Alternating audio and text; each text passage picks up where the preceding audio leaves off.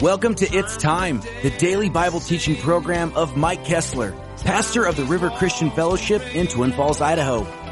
Today we're going verse by verse through the book of John.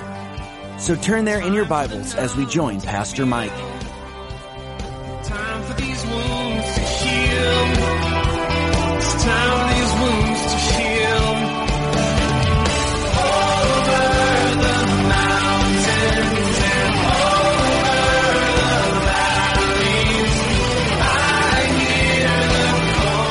hear the calling. It's time. We remember Jesus healed blind people. Did it often. And why is that? Because it says in Isaiah 35:5, as well as Psalms 146:8, one of the things the Messiah will do is open the eyes of the blind. So this is one of the common miracles that Jesus did, which nobody else can do, and even today in all of our technology, we still can't do. There's different eye operations, but if you're born blind from birth where there's a problem with the optic nerve, nothing's going to fix that. Jesus said, "What do you want me to do for you?" to another man, so that I would see. We remember Jesus healed him.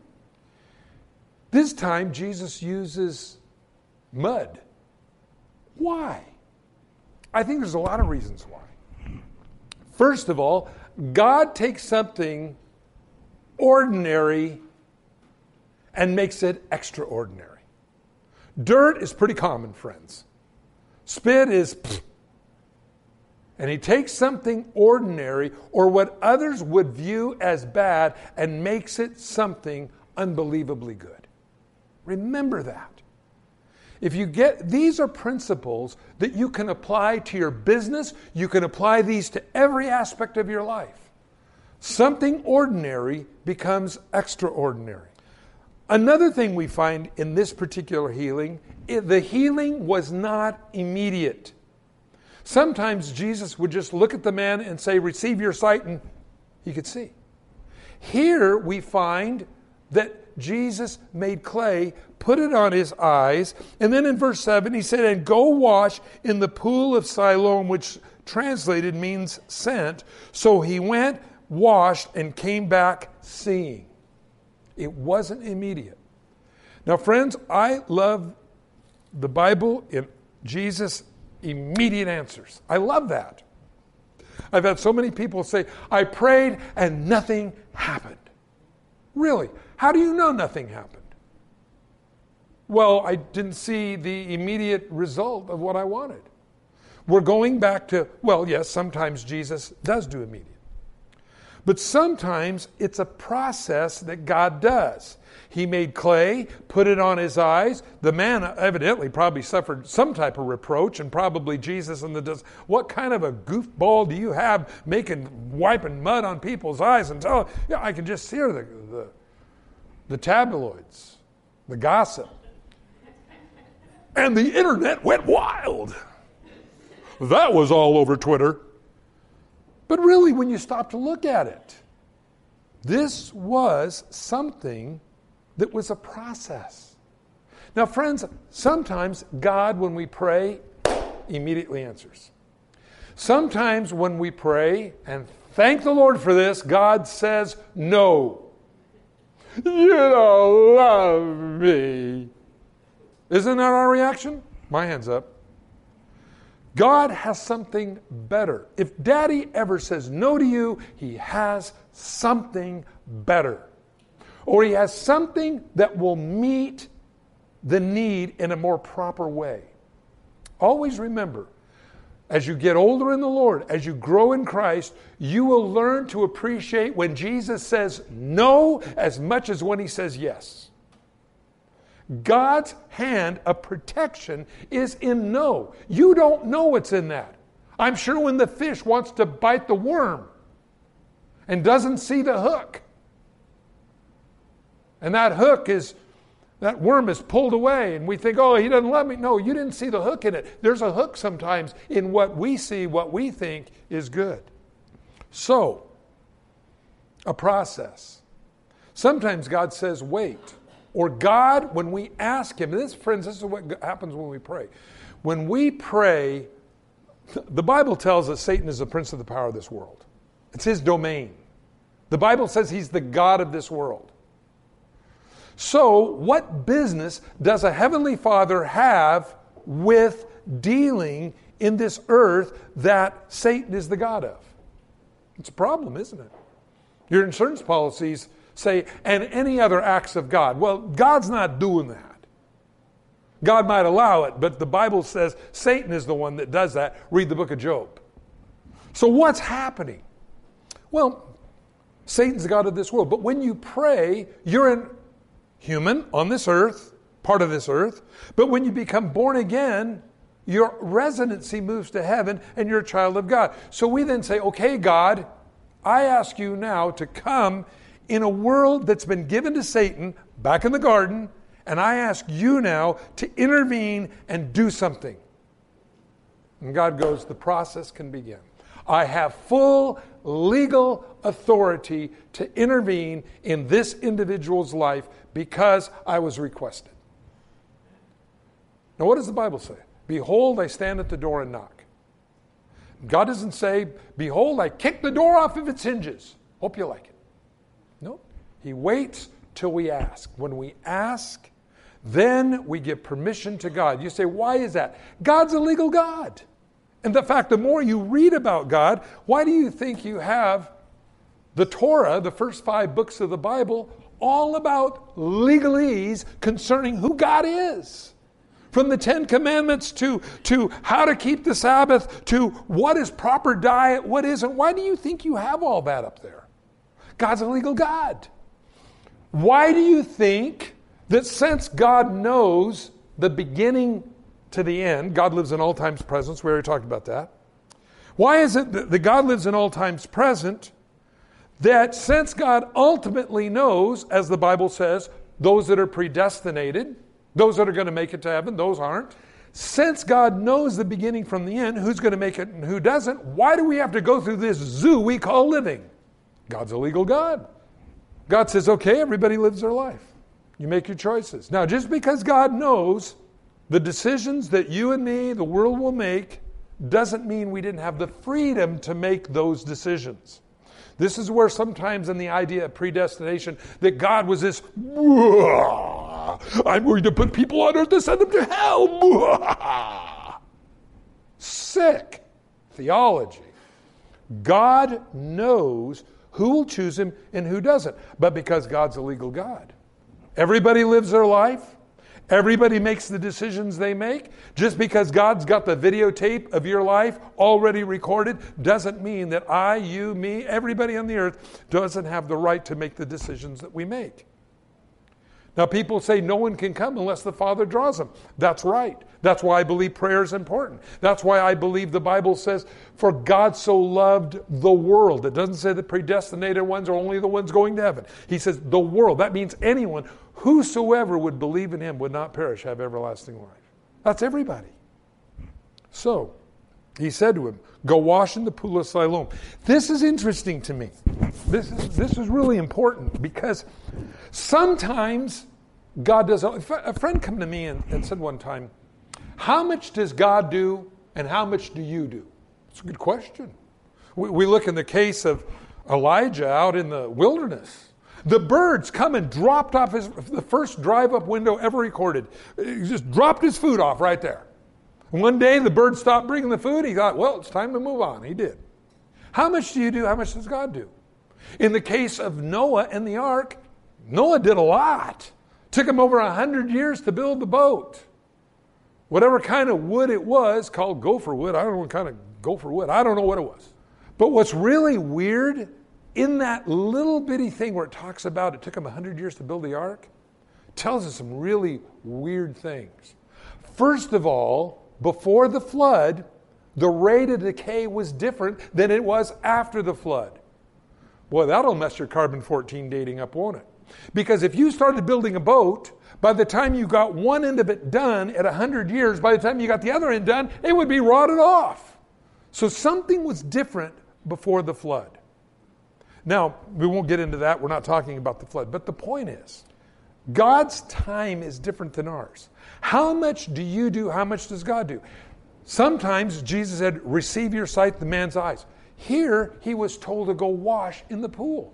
Sometimes God's miracles, are you ready for this, saints? Require our participation. But I just want a God where I just sit back in my chair and let God do it all. Shared this story before, but went over and stopped by this guy I know. He's a believer. And he said, well, why don't you come on back in the backyard? Mike, sit down, we'll have some iced tea. And I said, that sounds good. So I went in the backyard with him. He had some of those reclining lawn chairs, and I laid down. When I laid down, I couldn't see him because the grass had grown up so high. He might have had Aborigines living out in the backpack there. I don't know, but it was that high. And I said, bro, you need to cut your lawn. Honest to God, this is what he said. Mike, God's going to mow my lawn. And I said, God ain't doing a very good job. The point is that sometimes we will offer excuses rather than obedience. We'll offer excuses rather than allowing God to interject us into the situation so that God can do it. Can God do it without us? Yes. Why then does God tell me to go wash in the pool at Siloam or whatever it might be in your life? So that you can see God work and you're a participator with him. The Bible talks about we're co-laborers with Christ. How important is that? Well, he came back seeing. Therefore, the neighbors and those who previously had seen that he was blind said, is this not he who sat and begged? Then others said, no, it's like him. And finally, the man that was blind and was healed said, I am he. Therefore, they said to him, how were your eyes opened? And he said, a man called Jesus. Now this, friends, is interesting because the miracle was not a direct result of his meticulous obedience and dedication and all the things that oftentimes we think merit the hand of God. In other words, well, there's a song that we used to sing in church, and it was improper. It was wrong. You know, I got so close, I got so close, he filled me up with the Holy Ghost. No, that's wrong theology. We don't work to get filled with the Holy Spirit. Jesus said you asked to get filled with the Holy Spirit. Here, he said, a man named Jesus. He didn't even really know who he was. And notice this, if you go back, he said, and as Jesus passed by, he saw a man who was blind from his birth. It doesn't say the man called out to him. It says Jesus saw him and went to him and began his miracle.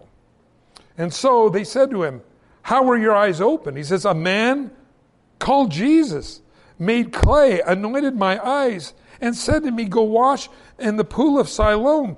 And I went and washed and received sight. By the way, notice there's an important word there. He went. He went. Feet to faith. Got to do that. And it says, and received my sight. Then they said to him, where is he? He goes, I don't know. And they brought him who was formerly blind to the Pharisees. Now it was the Sabbath when Jesus made the clay and opens his eyes. Uh-oh. He worked on the Sabbath. Jesus is making bricks. Serious. And so the Pharisees also asked him again, saying how he had received his sight. And he said to them, he put clay on my eyes, washed, and I see. Therefore, some of the Pharisees said, this man is not from God because he does not keep the Sabbath, being that he worked on the Sabbath, that he made clay on the Sabbath, put it on his eyes, and told him to go wash. He told him to go do something on the Sabbath. Others said, how can a man who's a sinner do such signs? And there was division among them. Friends, there always will be when you're in the body of Christ. Some will accept what Jesus does, and some will fight it clear to the end. Now, we have two really interesting illustrations in the Old Testament. You have Pharaoh, king of Egypt. Repeated signs, one right after another, till finally the death angel came through, and those that did not have the blood on their doors, the death angel passed over those houses, but went into the houses of the Egyptians because they didn't believe. Pharaoh's heart was hard. We have another king of the world named Nebuchadnezzar. He, with a similar attitude as Pharaoh, that there is a God and I am him. That's what they thought. God began to deal with Nebuchadnezzar just as he dealt with Pharaoh, but finally Nebuchadnezzar cried uncle, gave in, and we find something that sounds almost like King David written in his praise to God when he returned back. By the way, what happened to him? The firstborn didn't die of everybody in his line. He lost his mind for 7 seasons. Now, we don't know if that was 7 seasons or 7 cycles or whether it was 7 years. Whatever it was, it says his fingernails grew long. And he was out rooting in the garden like a rototiller. Now, normally, they would just kill a king that went nuts. It's an embarrassment. Not a bad idea. But anyway, not a when leaders go crazy. Dignitaries would come and say, where's your, oh, he's out gardening. And the Bible says that he was outside, his back would get wet with the dew. I mean, he was nuts. God's hand was upon him. God was dealing with him. No doubt at the prayers of Daniel. And so we remember that his sanity returned to him. And he says, God, I know there's only one now. He got it. Friends, there are in that group of Pharisees, there are going to be those that get it and those that don't. In your group of friends, there's going to be those that get it and those that don't. Some are going to say, wow, God's good to you. Others are going to say, pure luck. Be careful and don't ever think you have luck. If you're a Christian, you have an anointing of God on your life. And God is not done with you till he's done with you. Again, going back, as he said, I must work the works of him, verse 4, who sent me while it is day.